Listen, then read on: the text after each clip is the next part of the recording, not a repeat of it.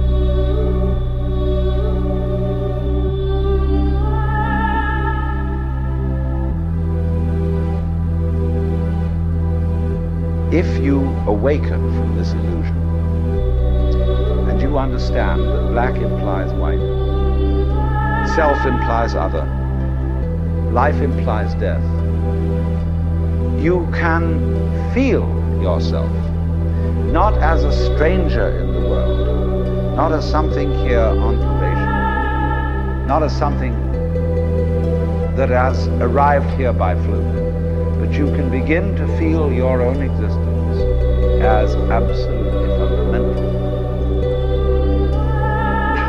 What you are basically,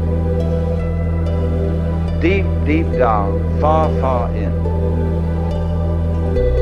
is simply the fabric and structure of existence itself